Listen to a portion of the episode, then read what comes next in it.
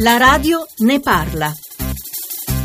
Buongiorno, sono il signor Fortunato.